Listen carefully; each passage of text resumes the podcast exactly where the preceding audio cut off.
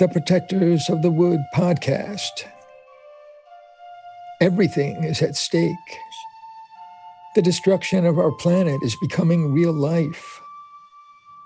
This podcast tells the story of misfit teenagers struggling to band together and help our world through this crisis. Episode number 50 A Heat Wave. The temperature continued to rise overnight. Phoebe lay awake, hot and sticky. Stage two of her plan loomed ahead. He had to find the right way to have a talk with Jeremy. She needed to see him alone, without distractions. And she knew that waiting for the opportunity to come her way wouldn't work. That was the strategy that got her into this fix.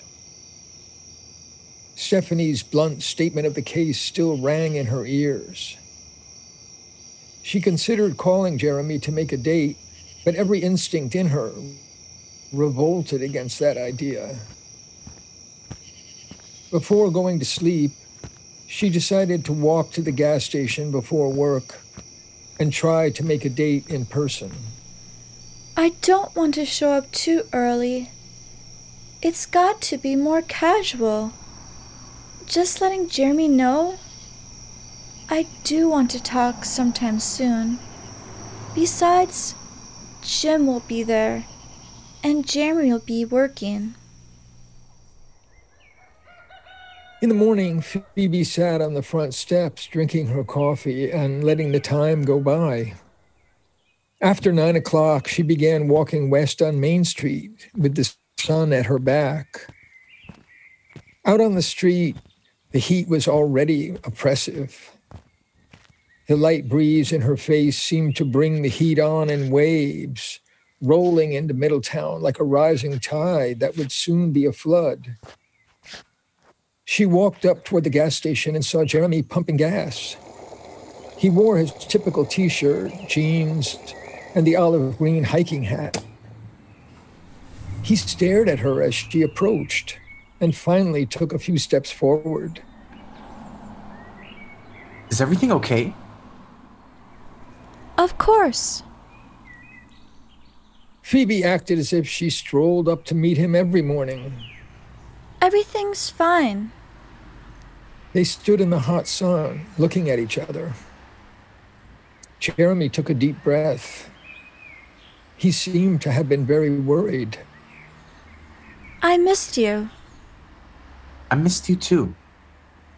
They walked back to the office. He's in the forest. There's big doings. Maybe a crisis.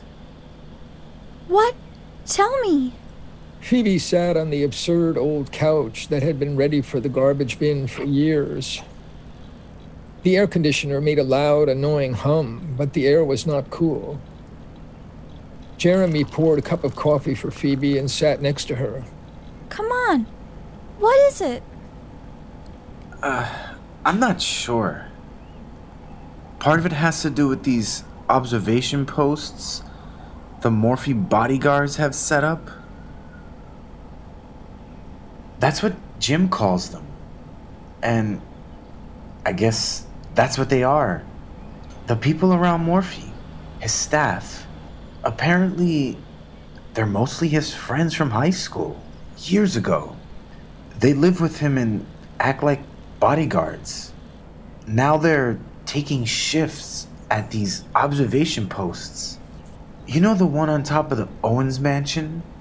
There's always someone there, even at night.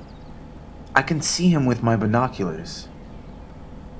And now they've got at least two others one on Middletown Hospital, and the other on a house on Bridge Avenue, down past the river.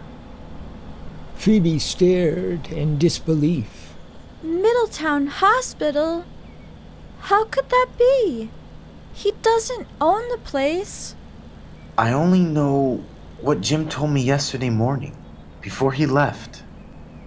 A couple of Morphe's staff have been hired as security by the hospital and do their shifts on an observation post on the roof.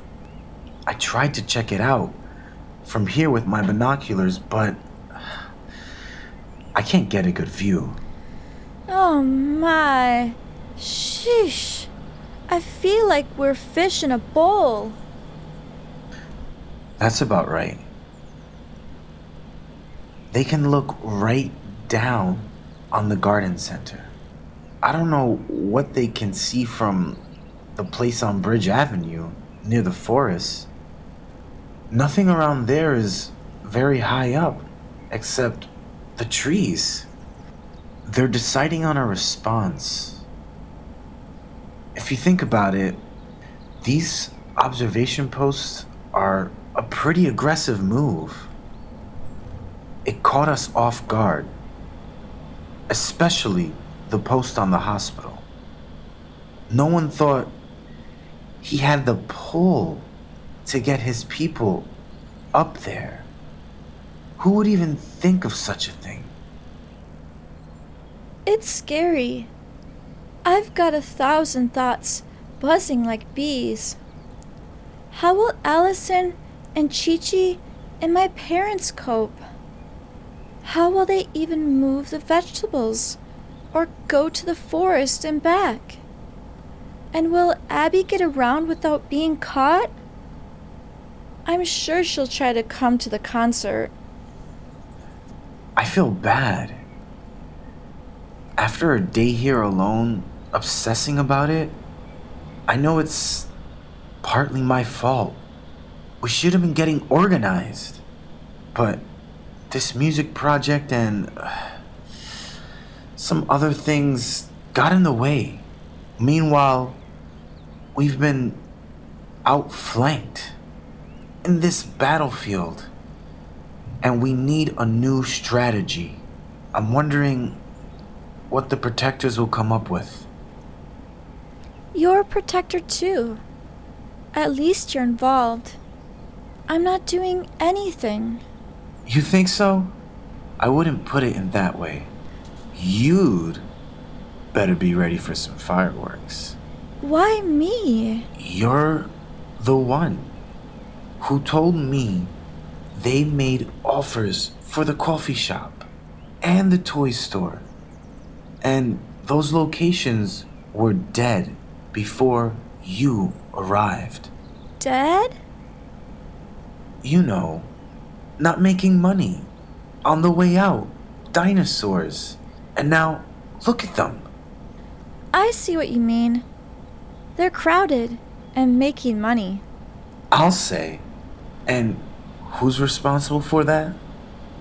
Well, now that you mention it, I guess there's Sammy and me. And you, wrong way guys are helping. You helping us. You helped Gilligan. You helped Sammy. And a whole team is helping Sammy with his vegetable market. Your sister, Chi Chi, Chester, your parents, all sorts of people that Morphe must consider his enemies. The protectors of the wood frustrates him at every turn.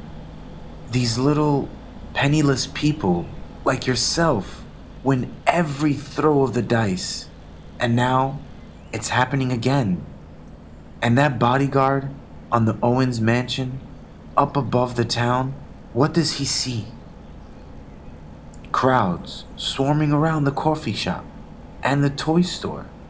I would imagine that's making them pretty angry. So they're stepping up their game. Phoebe nodded, looking off at nothing in particular, deep in thought.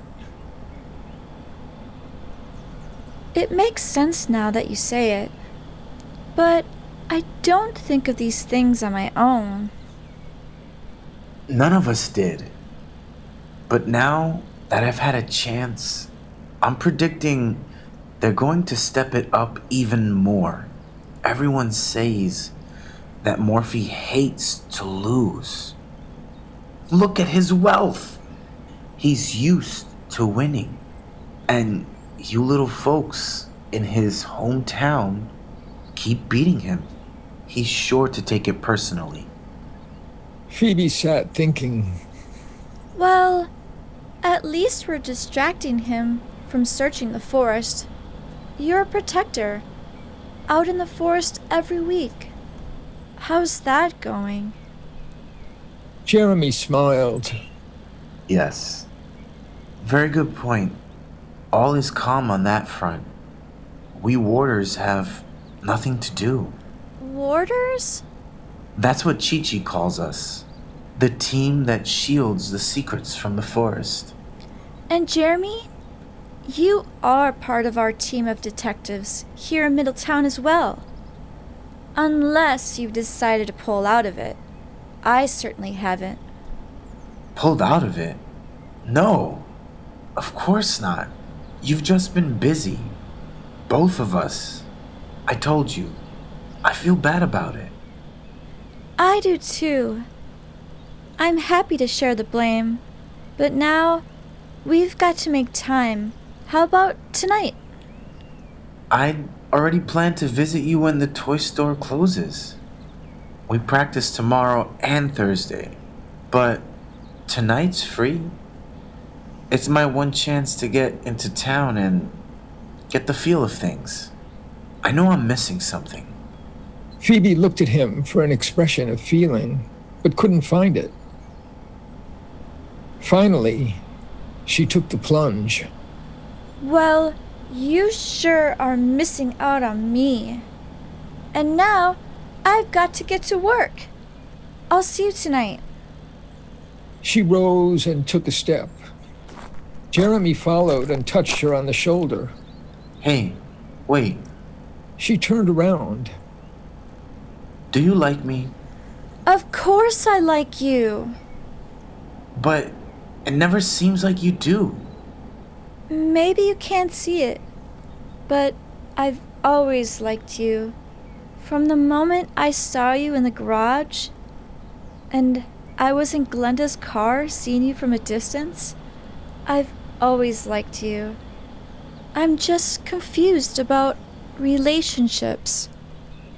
That's different. Jeremy stared at her and took this in.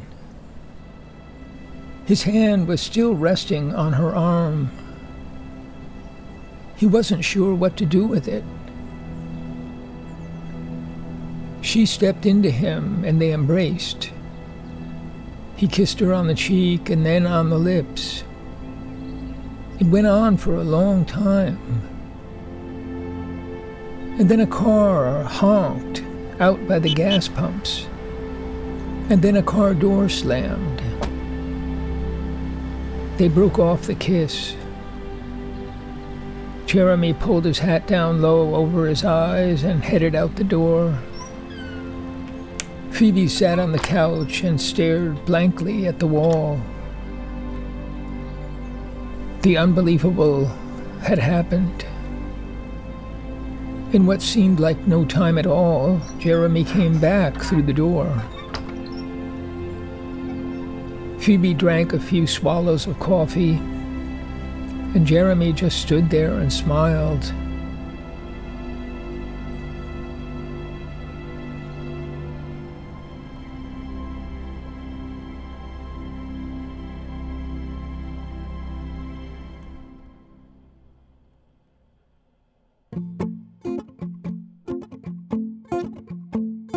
You've got the mountains and hills for company.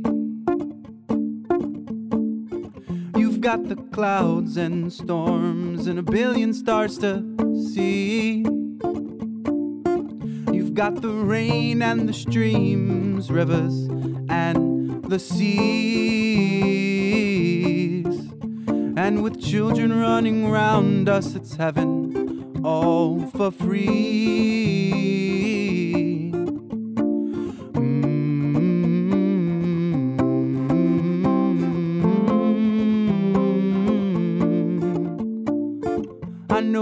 Days are numbered, and flowers will all fade. But they're reborn again on another day. We come, we go, we rise, we fall, yes, we fall. And then we rise again, making miracles of us all.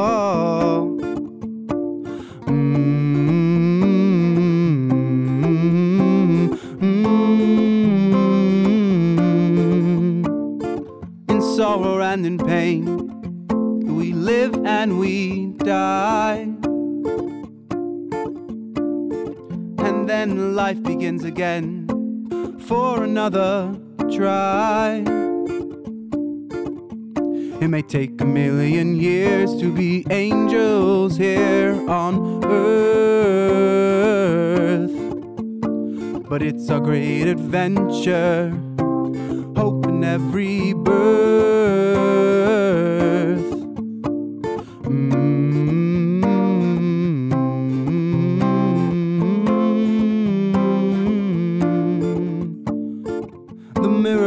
Around us are a long journey home. The road goes unwinding, together or alone. We're training to be angels somewhere down the way. We somehow see the path ahead. We all begin today.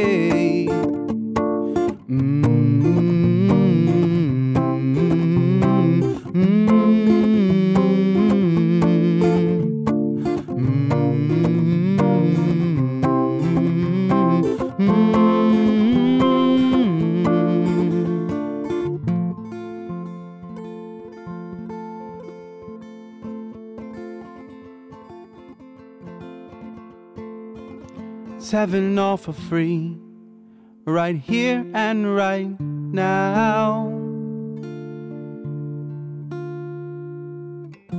Happens all around us, and no one knows how. It may take a million years to build a house of God. Can start right here. We can start right now.